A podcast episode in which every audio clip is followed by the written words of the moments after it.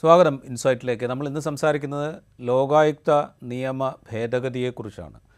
ലോകായുക്ത നിയമ ഭേദഗതി ബില്ല് സംസ്ഥാന നിയമസഭ പാസാക്കുകയും അത് ഗവർണർ തടഞ്ഞു വയ്ക്കുകയും ചെയ്തിരുന്നു.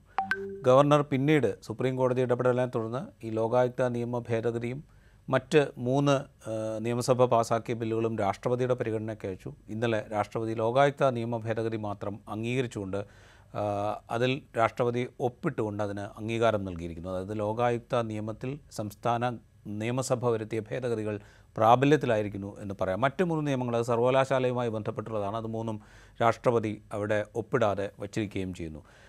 ഗവർണർ ഒപ്പിടാതിരുന്ന ഗവർണർ സുപ്രീം കോടതി ഇടപെടലിനെ തുടർന്ന് രാഷ്ട്രപതിക്ക് അയച്ച ബില്ലിൽ രാഷ്ട്രപതി ഒപ്പിട്ടിരിക്കുന്നു എന്നുള്ളത് ഗവർണർ എന്ന ഗവർണർ അദ്ദേഹത്തിന്റെ അധികാര പരിധി ലംഘിച്ച് പ്രവർത്തിക്കുമ്പോൾ പ്രവർത്തി പ്രവർത്തിക്കുകയും അതിനെ എൽ ഡി എഫ് സർക്കാർ വിമർശിക്കുകയും ചെയ്തതിന് ലഭിച്ച അംഗീകാരമായി അല്ലെങ്കിൽ ആ വിമർശനം ശരിവെക്കുന്നതായി രാഷ്ട്രപതിയുടെ ഒപ്പിടലിനെ സംസ്ഥാന സർക്കാർ വ്യാഖ്യാനിക്കുന്നു.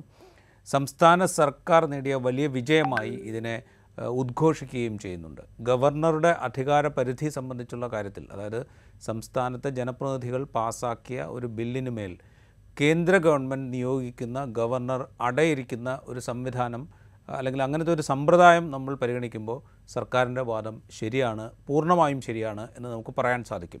പക്ഷേ ഈ നിയമ ഭേദഗതി ലോകായുക്ത എന്ന് പറയുന്ന സംവിധാനത്തെ അതിന്റെ അധികാരത്തെ തീർത്തും ഇല്ലാതാക്കുന്നതാണ് എന്ന് പറയാതെയും വയ്യ. ഈ ഘട്ടത്തിൽ നമ്മളോട് സംസാരിക്കുന്നത് അഡ്വക്കേറ്റ് എം എസ് സജിയാണ്. സ്വാഗതം ഇൻസൈറ്റിലേക്ക്. സംസ്ഥാന നിയമസഭ പാസാക്കുകയും ഗവർണർ കുറച്ചുകാലം പിടിച്ചു വയ്ക്കുകയും പിന്നീട് രാഷ്ട്രപതിക്ക് അയക്കുകയും ചെയ്ത ലോകായുക്ത ബില്ലിന് രാഷ്ട്രപതിയുടെ അംഗീകാരം കിട്ടിയതിനെക്കുറിച്ചാണ് ലോകായുക്ത ബില്ല് മാത്രമല്ല മറ്റ് മൂന്ന് ബില്ലുകൾ കൂടി ഗവർണർ രാഷ്ട്രപതിയുടെ പരിഗണനയ്ക്ക് അയച്ചിരുന്നു. അത് സർവകലാശാലയിലെ ചാൻസലർ പദവിയിൽ നിന്ന് ഗവർണറെ നീക്കുന്നത് ചാൻസലർ നിയമനത്തിൽ സെർച്ച് കമ്മിറ്റി അംഗങ്ങളെ നിയമിക്കുന്നതിൽ ഗവർണർക്കുള്ള അധികാരം പരിമിതപ്പെടുത്തുന്നത് ഇതൊക്കെ ആയിരുന്നു. ഇങ്ങനെ ഇതടക്കമുള്ള മൂന്ന് ബില്ലുകൾ കൂടിയാണ് അയച്ചിരുന്നത്. ആ മൂന്ന് ബില്ലുകൾക്കും പക്ഷേ അംഗീകാരം ലഭിച്ചിട്ടില്ല. പക്ഷേ ലോകായുക്ത നിയമ ഭേദഗതിക്ക് സംസ്ഥാന നിയമസഭ പാസാക്കിയ ലോകായുക്ത നിയമ ഭേദഗതിക്ക് രാഷ്ട്രപതിയുടെ അംഗീകാരം ലഭിച്ചിരിക്കുന്നു. ഇത് സംസ്ഥാന സർക്കാരിന്റെ കാഴ്ചപ്പാടിൽ ഇതൊരു വലിയ വിജയമാണ്. ഇത് ഗവൺമെന്റിന്റെ വിജയമായിരിക്കാം. പക്ഷെ ജനാധിപത്യത്തിന്റെ പരാജയമാണ്. കാരണം പബ്ലിക് സർവൻസിന്റെ അഴിമതിയെ നിയന്ത്രിക്കുന്ന ആയിരത്തി തൊള്ളായിരത്തി എൺപത്തി ഏഴിലെ ഒരു ബില്ല് റിപ്പീൽ ചെയ്യപ്പെട്ടിട്ടാണ് തൊള്ളായിരത്തി തൊണ്ണൂറ്റി ഒമ്പതിലെ ലോ ആക്ട് ബില്ല് വരും നമുക്കറിയുന്നത് നയന്റീൻ നയന്റി നയൻ ഈ ബില്ല് വരുന്നത് തന്നെ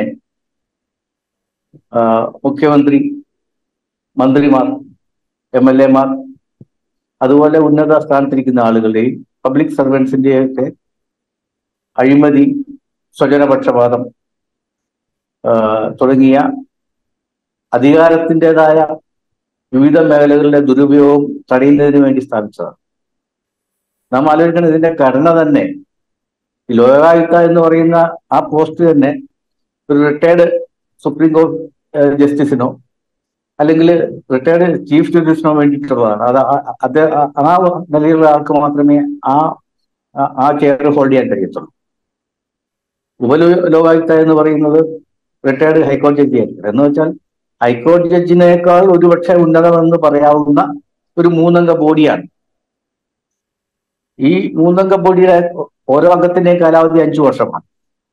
എന്ന് വെച്ചാൽ അറുപത്തി അഞ്ച് വർഷത്തിൽ വയസ്സാണ് സുപ്രീം കോടതി ജഡ്ജി റിട്ടയർ ആവുന്നത് ഒരു അറുപത്തി രണ്ട് വയസ്സാണ് ഹൈക്കോടതി ജഡ്ജി ഇന്നത്തെ അവസ്ഥയിൽ റിട്ടയർ ആവുന്നത് അവർക്ക് വീണ്ടും അയ്യഞ്ച് വർഷങ്ങൾ കൂടെ കൂടി അതേ നിലവാരത്തിലോ അതിനേക്കാൾ മുകളിലുള്ള നിലവാരത്തിലോ ഉള്ള ഒരു സർവീസ് നീട്ടിക്കെട്ടലിലൂടെയാണ് ഇതുകൂടെ വരുന്നത് കേട്ടോ. അതുകൊണ്ട് നമ്മൾ ആലോചിക്കണം.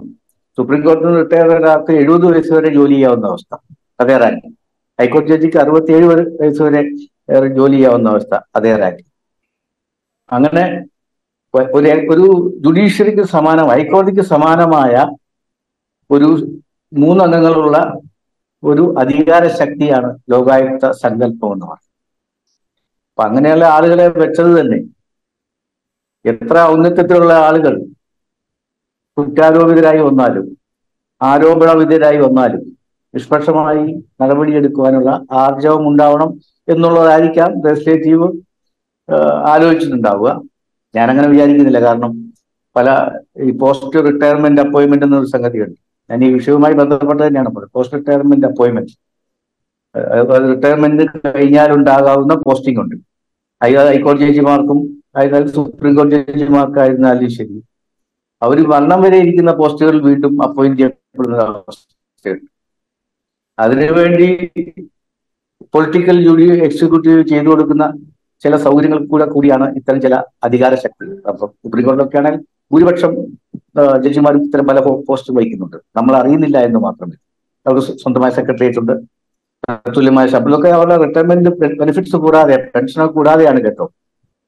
അപ്പൊ ഇങ്ങനെയുള്ള ആളുകൾക്ക് സ്വാഭാവികമായിട്ടും നിലനിൽക്കുന്ന അവരെ അങ്ങനെ നിയമിച്ച അവരെ കൊണ്ടു നടക്കുന്ന രാഷ്ട്രീയ പാർട്ടികളോടും സംവിധാനങ്ങളോടും പൊളിറ്റിക്കൽ എക്സിക്യൂട്ടീവിനോടും വിധേയത്വവും മമതയും ഉണ്ടാവുക എന്നുള്ളത് സ്വാഭാവികമാണ്. എന്നിരുന്നാലും എന്ന് വെച്ചാൽ അത്ര നിഷ്പക്ഷമായ സമീപനങ്ങളൊന്നും ഇവരിൽ നിന്ന് പ്രതീക്ഷിക്കേണ്ട എന്ന് തന്നെയാണ് പറഞ്ഞതിന്റെ അർത്ഥം. എന്നിരുന്നാലും ചില ലോകായുക്ത നടപടികൾ ഇടപെടലുകൾ ഒരു പരിധി വരെയെങ്കിലും ഇവിടെ കറപ്ഷൻ അല്ലെ അഴിമതിക്ക് എതിരെയുള്ള നിലപാടുകൾ എടുക്കുന്നു അല്ലെങ്കിൽ അങ്ങനെ സംവിധാനം ഉണ്ടെന്ന് തോന്നിപ്പിക്കാൻ പര്യാപ്തമായിട്ടുണ്ട്. അത് എനിക്ക് തോന്നുന്നു ഏറ്റവും അവസാനം ലോകായുക്ത പരാമർശം മൂലം രാജിവെച്ചത് കെ ടി ജലീലാണെന്ന് എന്റെ ഓർമ്മ. അപ്പൊ മന്ത്രിമാരെ രാജിവെപ്പിക്കലോ മുഖ്യമന്ത്രിയെ രാജിവെപ്പിക്കലോ ഒന്നുമല്ല ഇതിനകത്തെ ലക്ഷ്യമെങ്കിൽ കൂടി അവരുടെ അവരുടെ അധികാരത്തെ ചോദ്യം ചെയ്യപ്പെടുന്ന ഒരു ഘട്ടം വന്നു ചോദിക്കാം അങ്ങനെ ചോദ്യം ചെയ്യപ്പെടാവുന്ന ഒരു സംവിധാനം ആണ് ലോകായുക്ത കൊണ്ട് ഉദ്ദേശിക്കുന്നത്. ആ സംവിധാനത്തെ എന്തുകൊണ്ടാണ് ഗവൺമെന്റ് എക്സിക്യൂട്ടീവ് ഭയപ്പെടുന്നത്? എനിക്ക് മനസ്സിലാവുന്നില്ല. അതായത് ലോകായുക്ത കുറ്റക്കാരനാണെന്ന് കണ്ടാൽ വളരെ വിചിത്രമാണ് ഇന്ന് പുതിയ വിധി. ലോകായുക്ത കുറ്റക്കാരനാണെന്ന് കണ്ട് മന്ത്രിക്കെതിരെ കണ്ടു കഴിഞ്ഞാൽ തീരുമാനം അതിന്റെ അപ്പീൽ അതോറിറ്റി ആരാണ്? മുഖ്യമന്ത്രിയാണ്. ഒരു എം എൽ എക്കെതിരെ ഫൈൻഡിങ് വന്നു കഴിഞ്ഞാൽ സ്പീക്കറാണ് ഇതൊക്കെ തമ്മിൽ അങ്ങോട്ടും ഇങ്ങോട്ടും ഉള്ള ഒരു അഡ്ജസ്റ്റ്മെന്റും കളികളുമല്ലേ ഒരു മന്ത്രി അത് അധികാരം ദുർവിനിയോഗം ചെയ്തു കണ്ടാൽ മുഖ്യമന്ത്രിയാക്കൊക്കെ നടപടിയെടുക്കും. പിന്നെ ഈ സംവിധാനം എന്തിനാണ്? അപ്പൊ ഇതൊക്കെ തന്നെ വലിയ സംവിധാനങ്ങൾ ഇങ്ങനെ ഒരുക്കുക.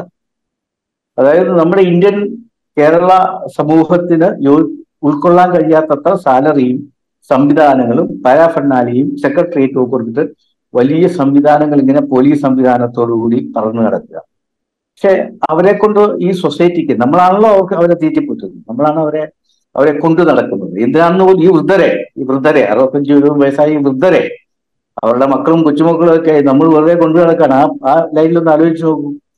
അപ്പൊ അവരെന്തെങ്കിലും ചെയ്യുമോ എന്ന് ഭയപ്പെട്ട് അവർക്കെതിരെയുള്ള അവ- അവർ അവരുടെ അധികാരങ്ങളെ അവരുടെ ചിറകുകൾ അരിയുന്ന ഒരു സംവിധാനത്തിനെ ഇന്ത്യൻ രാഷ്ട്രപതി ഒപ്പുവെച്ചു എന്ന് പറയുന്നത് എനിക്ക് വളരെ വിചിത്രമായി തോന്നിയ ഇവിടുന്ന് ഗവർണർ ഒപ്പുവെക്കാതെ തിരിച്ചുവെച്ച ബില്ലുകളിൽ വളരെ ദ്രുതഗതിയിൽ രാഷ്ട്രപതി തിരിച്ചൊപ്പിട്ടയച്ചിരിക്കുന്നത് ഈ ലോകായുക്ത ബില്ല് മാത്രം. അപ്പൊ അതിന്റെ പിന്നിലുള്ള രാഷ്ട്രപതി എന്ന് പറഞ്ഞാൽ രാഷ്ട്രപതി അല്ലല്ലോ ഒപ്പിടുന്നത്. നമുക്കറിയാം രാഷ്ട്രപതി സെക്രട്ടേറിയറ്റ് ഉണ്ട്. അത് ഇപ്പം ഉദാഹരണം പറഞ്ഞാൽ നമുക്കൊക്കെ ധാരണയുണ്ട് രാഷ്ട്രപതിക്ക് ദയാഹർജി കൊടുത്തിട്ടുണ്ടെങ്കിൽ രാഷ്ട്രപതി ഒപ്പിട്ടയച്ചു. അത് അങ്ങനെയല്ല. വധശിക്ഷയ്ക്ക് വിധേയനായ ഒരാൾ രാഷ്ട്രപതിക്ക് ദയാഹർജി ഒത്തു കഴിഞ്ഞാൽ രാഷ്ട്രപതി കാണുന്നൊന്നുമില്ല. അവരുടെ സെക്രട്ടേറിയറ്റ്. ആണ് അത് കേന്ദ്ര ആഭ്യന്തര വകുപ്പ് തന്നെയാണ് തീരുമാനിക്കുന്നത്. അതുപോലെ ഇത്തരം ഗവൺമെന്റിന്റെ തന്നെ തീരുമാനമായിട്ടാണ് ഇത് വരുന്നത്. ഇക്കാര്യങ്ങളിലൊക്കെ എന്തുകൊണ്ടാണ് സഹകരിച്ചു പോകുന്നത് എന്ന് മനസ്സിലാവും ഈ ലോക ലോകായുക്ത ബില്ലിനെ ഭേദഗതി ചെയ്തുകൊണ്ട് നിയമത്തെ ഭേദഗതി ചെയ്തുകൊണ്ടുള്ള ബില്ല് നിയമസഭയിൽ വന്നപ്പോ അതിനെ പൊതുസമൂഹത്തിൽ ചർച്ച ചെയ്ത എതിർത്ത ഒരു പാർട്ടിയാണ് ബി ജെ പി. എന്ന് മാത്രവുമല്ല ഈ ഇക്കാര്യങ്ങളിലൊക്കെ വരുമ്പോൾ ഈ അഴിമതി രാഷ്ട്രീയക്കാരായ അഴിമതിക്കാരായ രാഷ്ട്രീയക്കാരെ പിടുത്തം വീഴുമെന്ന് കാണുമ്പോൾ അത് കോൺഗ്രസ് ആയിക്കോട്ടെ സി പി എം ആയിക്കോട്ടെ ബി ജെ പി ആയിക്കോട്ടെ ഇവർ ഒറ്റക്കെട്ടായി മാറുകയും അതിൽ വളരെ ഒരു കൃത്യമായ ഒരു കൂട്ടുകെട്ട് ഇവരിൽ രൂപപ്പെട്ട് വരികയാണ്. ആർജവത്തോടുകൂടി ഒരു ഒരു ഒരു കുലീനതയോടുകൂടി തറവാടിത്തത്തോടുകൂടി ഇതാണ് നീതി എന്ന് പറയാൻ ഒരുത്തരും തയ്യാറല്ല. അതുകൊണ്ടാണ് ഇതൊരു അഡ്ജസ്റ്റ്മെന്റിൽ കൂടെ പോകുന്നതാണ് ഇപ്പോഴത്തെ ഈ രാഷ്ട്രപതിയുടെ ഈ അംഗീകാരമെന്നും അത് ഇവിടെ ആഗ്രഹിക്കുന്നത് അവിടെ നടപ്പാകുന്നു എന്ന് പറയുന്ന ആരോപണങ്ങൾക്ക് ആഴം കൂട്ടുന്ന എന്നുള്ള കാര്യത്തിൽ ഒരു സംശയവുമില്ല. ഇത് ജനങ്ങളെ നോക്കുകുത്തികളാക്കുകയാണ്. പണ്ടൊക്കെ നമ്മളെ കബളിപ്പിക്കുകയാണ് പണ്ടൊക്കെ ഏതാനും വർഷങ്ങൾക്ക് മുമ്പ് വരെ രാഷ്ട്രീയക്കാരും ഭരണ നേതൃത്വമൊക്കെ നമ്മളെ രാഷ്ട്രീയക്കാരെ നമ്മളെ പറഞ്ഞു പറ്റിക്കുകയാണ് ഇപ്പൊ അങ്ങനെയല്ല നേരിട്ട് വെല്ലുവിളിച്ചുകൊണ്ടാണ് ചെയ്യുന്നത്. ആ അതിന്റെ വ്യത്യാസം. ഇങ്ങനെയൊക്കെ തന്നെയാണ്. ഞങ്ങൾ ഇങ്ങനെ ഒറ്റക്കെട്ടായി നിന്ന് അഴിമതിയൊക്കെ ചെയ്യും. നിങ്ങൾക്ക് എന്ത് ചെയ്യാൻ പറ്റും? എന്നുള്ള കൃത്യമായ വെല്ലുവിളി. അത് അരഗൻസിന്റെ ഭാഷ. അധികാര ദുർവിനിയോഗത്തിന്റെ ഭാഷ. എതിർക്കുന്നവനെ പിടിച്ച് ജയിലിലിടുന്ന ഭാഷ. എന്ന് പറഞ്ഞാൽ ജനാധിപത്യത്തെ ഉപയോഗിച്ചുകൊണ്ടുള്ള ഏകാധിപത്യം വിവിധ രാഷ്ട്രീയ പാർട്ടികളുടെ ഒരു കൂട്ടുകെട്ടായി മാറി എന്നുള്ളതിന്റെ ഏറ്റവും ഇന്നത്തെ ഉദാഹരണമാണ് ലോകായുക്ത എന്ന് പറയുന്ന സംവിധാനത്തെ ഒരു നോക്കുകുത്തിയാക്കി മാറ്റി വെറും ഒരു ഓഫീസാക്കി മാറ്റുകയും അതിന്റെ അധികാരങ്ങൾ എടുത്തു കഴിയുകയും ചെയ്തു. ഇനിയിപ്പോ മുഖ്യമന്ത്രിക്ക് ധൈര്യമായിട്ട് ഏത് മുഖ്യമന്ത്രി ആയിക്കോട്ടെ? ഈ മുഖ്യമന്ത്രി എന്നല്ല വരുമാന മുഖ്യമന്ത്രികൾ ആരും ആയിക്കോട്ടെ. And not on a particular party not on a particular minister ഇനി ആർക്കും എന്തും ചെയ്യാം ചോദിക്കാൻ ആളില്ല. നിങ്ങൾ ചോദ്യം ചെയ്യപ്പെടാൻ നിങ്ങൾ ആരാണ്? ഞങ്ങൾ ഇങ്ങനെയൊക്കെ തന്നെയാണെന്നുള്ള ഒരു ഓപ്പൺ വെല്ലുവിളി തുടങ്ങിയിട്ട് കുറച്ച് കാലങ്ങളായി. സമൂഹത്തോടുള്ള ഞങ്ങൾ ഇങ്ങനെയാണ് ചെയ്യാൻ പോകുന്നത്. നിങ്ങൾക്ക് എന്ത് ചെയ്യാൻ കഴിയുമടാ എന്നുള്ള ആ വെല്ലുവിളി തുടങ്ങിയിട്ട് ഭരണാധികാരികൾ ആ വെല്ലുവിളി തുടങ്ങിയിട്ട് കുറച്ച് കാലമായി ഇത് പരിധി വിട്ടു പോവുകയാണ്. പൗരൻ ഒരു വിലയുമില്ലാത്ത നീതിദായകൻ ഒരു വിലയുമില്ലാത്ത പാർട്ടിയുടെ വിലയില്ലാത്ത വില കൽപ്പിക്കാത്ത ഒരു ഒരു ഒരു കൂട്ടം ആളുകൾ അധികാരത്തിൽ വന്ന് അവരുടെ തിമിർത്താടലിന്റെ ഏറ്റവും ഒടുവിലത്തെ ഉദാഹരണമാണ് ഈ ബില്ലിന്റെ അംഗീകാരം എന്നാണ് ഞാൻ കരുതുന്നത്. റൈറ്റ് അത് പറയുമ്പോൾ ഇപ്പോൾ രാഷ്ട്രപതി അംഗീകാരം നൽകുമ്പോൾ താങ്കൾ സൂചിപ്പിക്കുന്ന പോലെ തന്നെ കേന്ദ്ര ആഭ്യന്തര മന്ത്രാലയമോ അല്ലെങ്കിൽ കേന്ദ്ര സർക്കാരോ അംഗീകാരം കൊടുത്തതിന് ശേഷമാണ്. അതിന്റെ ഒപ്പുവെക്കൽ മാത്രമാണ് രാഷ്ട്രപതി ഒപ്പിടൽ മാത്രമാണ്. അപ്പോൾ പക്ഷേ ഇതിന് ന്യായം പറയുന്നത് കേന്ദ്രത്തിലുള്ള ലോക്പാലിന്റെ ഘടനയിൽ ഇത്തരം ചില സംവിധാനങ്ങളുണ്ട്. അതായത് ലോക്പാൽ തീരുമാനിച്ചാലും അതിന് മേൽ എന്താ പറയുക അപ്പീൽ അതോറിറ്റികളുണ്ട്. അതിന് സമാനമായ രീതിയിലാണ് ഇവിടെയും ചെയ്തിരിക്കുന്നത്. അതുകൊണ്ട് ഇതിന് അംഗീകാരം കൊടുക്കുന്നു എന്നുള്ള ന്യായമാണ് ഇതിൽ പറയുന്നത്. അല്ല അങ്ങനെയാണെങ്കിൽ ഇങ്ങനെ ഒരു പ്രസ്ഥാനത്തിന്റെ ആവശ്യമില്ല.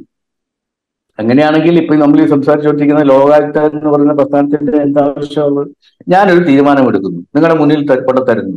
നിങ്ങൾ അത് വലിച്ചു കയറി കൊട്ടയിലിടുന്നു അതിന് നിങ്ങൾ നൂറ് ന്യായം പറയും.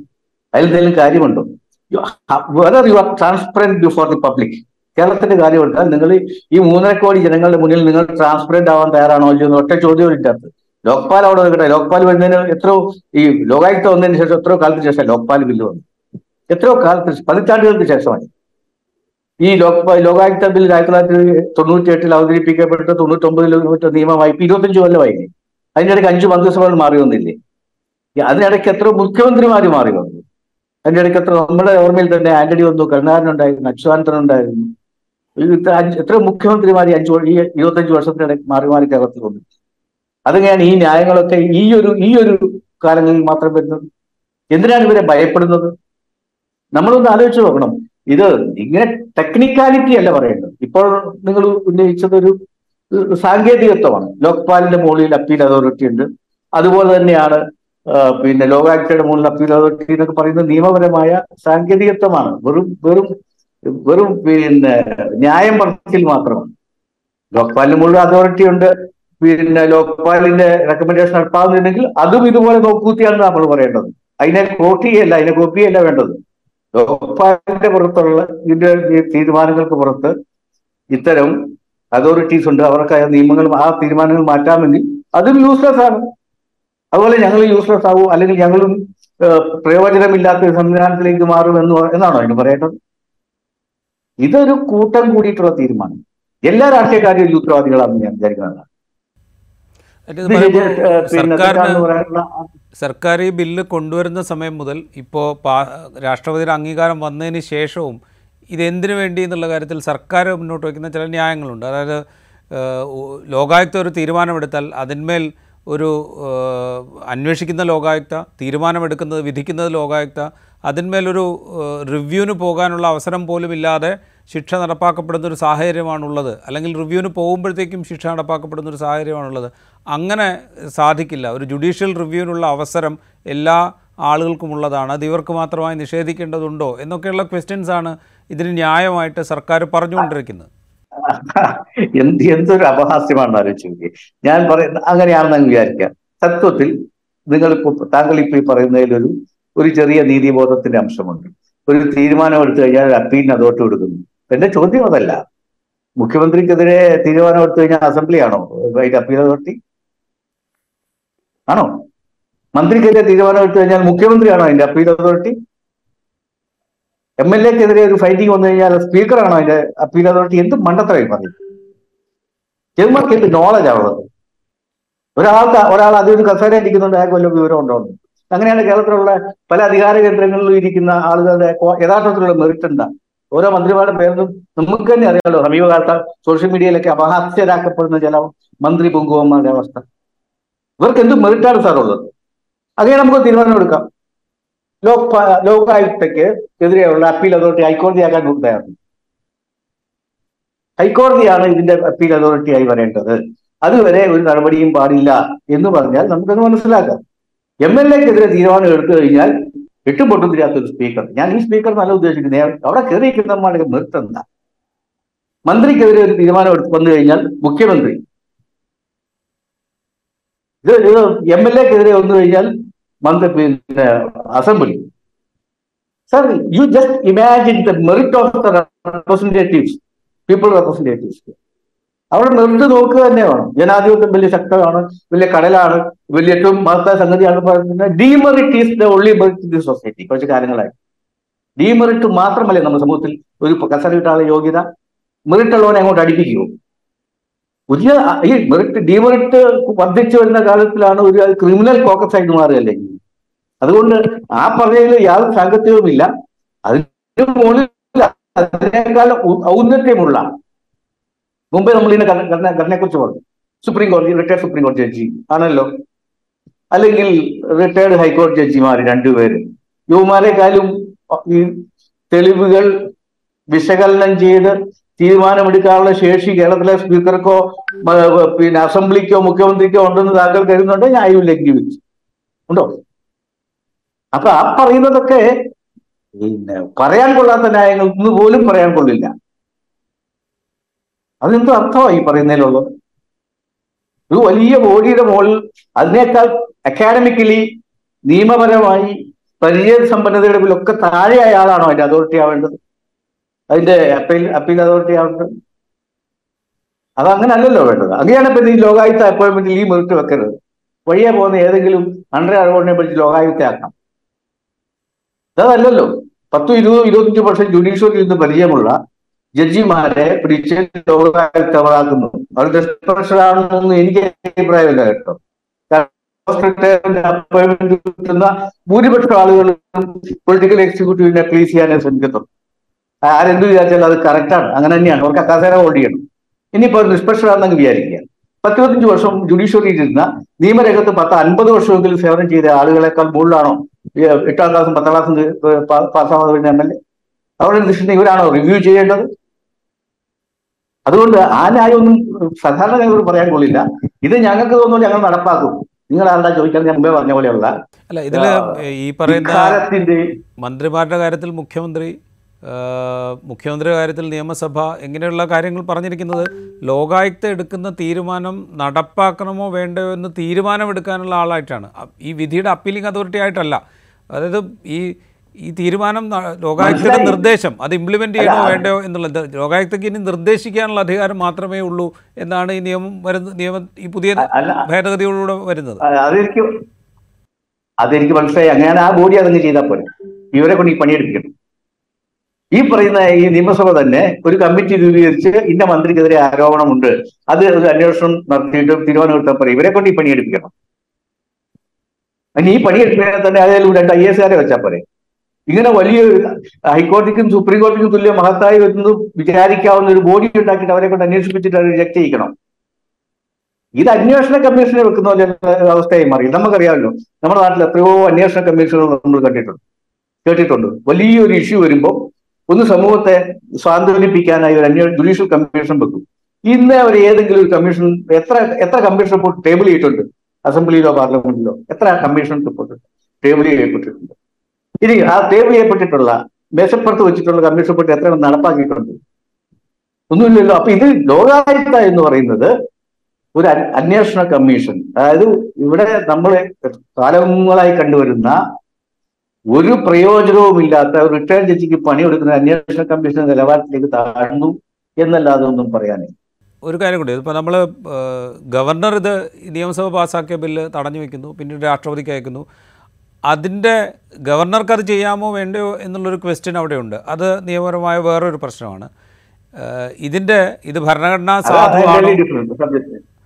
ഈ നിയ ഈ പാസാക്കിയ ബില്ല് ഭരണഘടനാപരമായി നിലനിൽക്കുന്നതാണോ?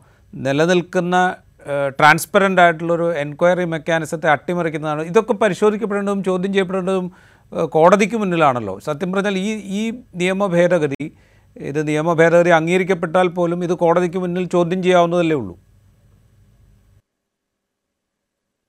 കോടതിക്ക് ഒരു ഒന്നാമത്തെ കാര്യം ഇതിനകത്ത് ഒരു ലെജിസ്ലേറ്റീവ് പാസ്സാക്കിയ ഒരു നിയമത്തെ കോടതിക്ക് അത് ഇൻവാലിഡേറ്റ് ചെയ്യുന്നതിലൊക്കെ ഒരുപാട് പരിമിതികളുണ്ട്.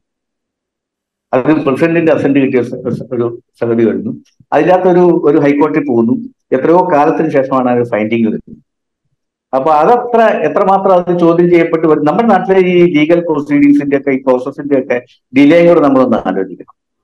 ലക്ഷക്കണക്കിനായ കേസുകൾ കെട്ടിക്കിടക്കുന്നു. അത് അവിടെ ഇടും. ഇത് തന്നെയുമല്ല ഇതിപ്പോ ഗവൺമെന്റിനെതിരെയുള്ള ആണെങ്കിൽ പല ജഡ്ജിമാർ അതിൽ നിന്ന് ഇവേഡ് ചെയ്യും. അതങ്ങോട്ട് മാറ്റി വെക്കും.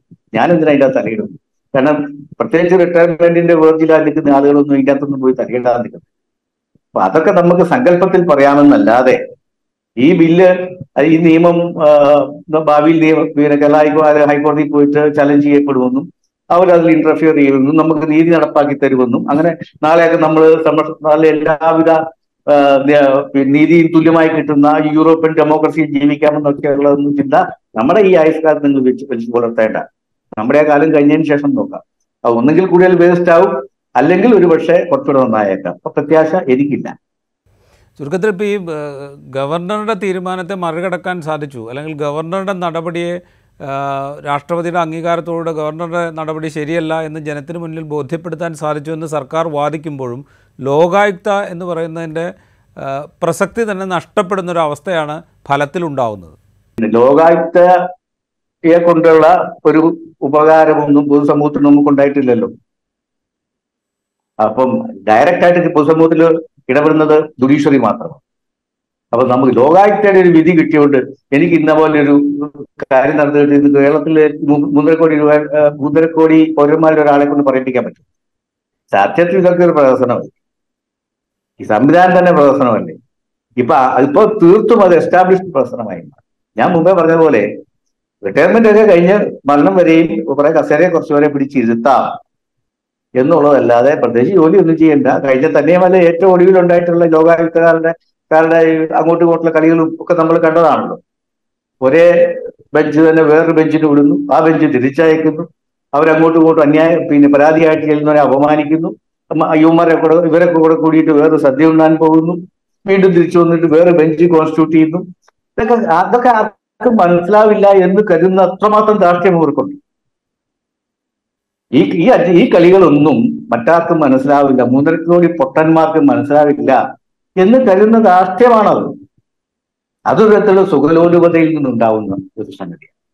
സൗജന്യ ജീവിതം കൊണ്ട് കുറേ കാലങ്ങൾ പതിറ്റാണ്ടുകൾ കിട്ടിക്കഴിഞ്ഞാൽ പല മനുഷ്യന്മാർക്ക് അങ്ങനെ പല പല തോന്നലുകളും വരും ഒന്നും ചെയ്യാൻ കഴിയുന്നത് അത് ചില അക്കാഡമികളിലൊക്കെ ഇരിക്കുന്ന ആളുകളെ കാണാൻ പറ്റും.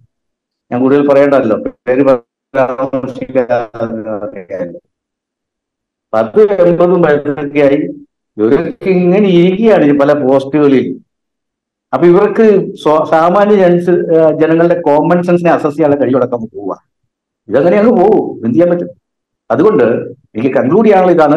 എന്തെങ്കിലും ഒരു പ്രത്യാശ നിഷ്പക്ഷരായിട്ടുള്ളതും ഇൻഡിഗറ്റീവുള്ള ആയിട്ടുള്ള ലോകായുക്തയുടെ അംഗങ്ങൾ ചേർന്ന് എന്തെങ്കിലുമൊക്കെ ഈ നാട്ടിൽ ചെയ്യുമാ ചെയ്യുമായിരുന്നു എന്നുള്ളൊരു പ്രത്യാശ ഇന്നത്തേതോടുകൂടി അവസാനിച്ചിരിക്കുകയാണ്.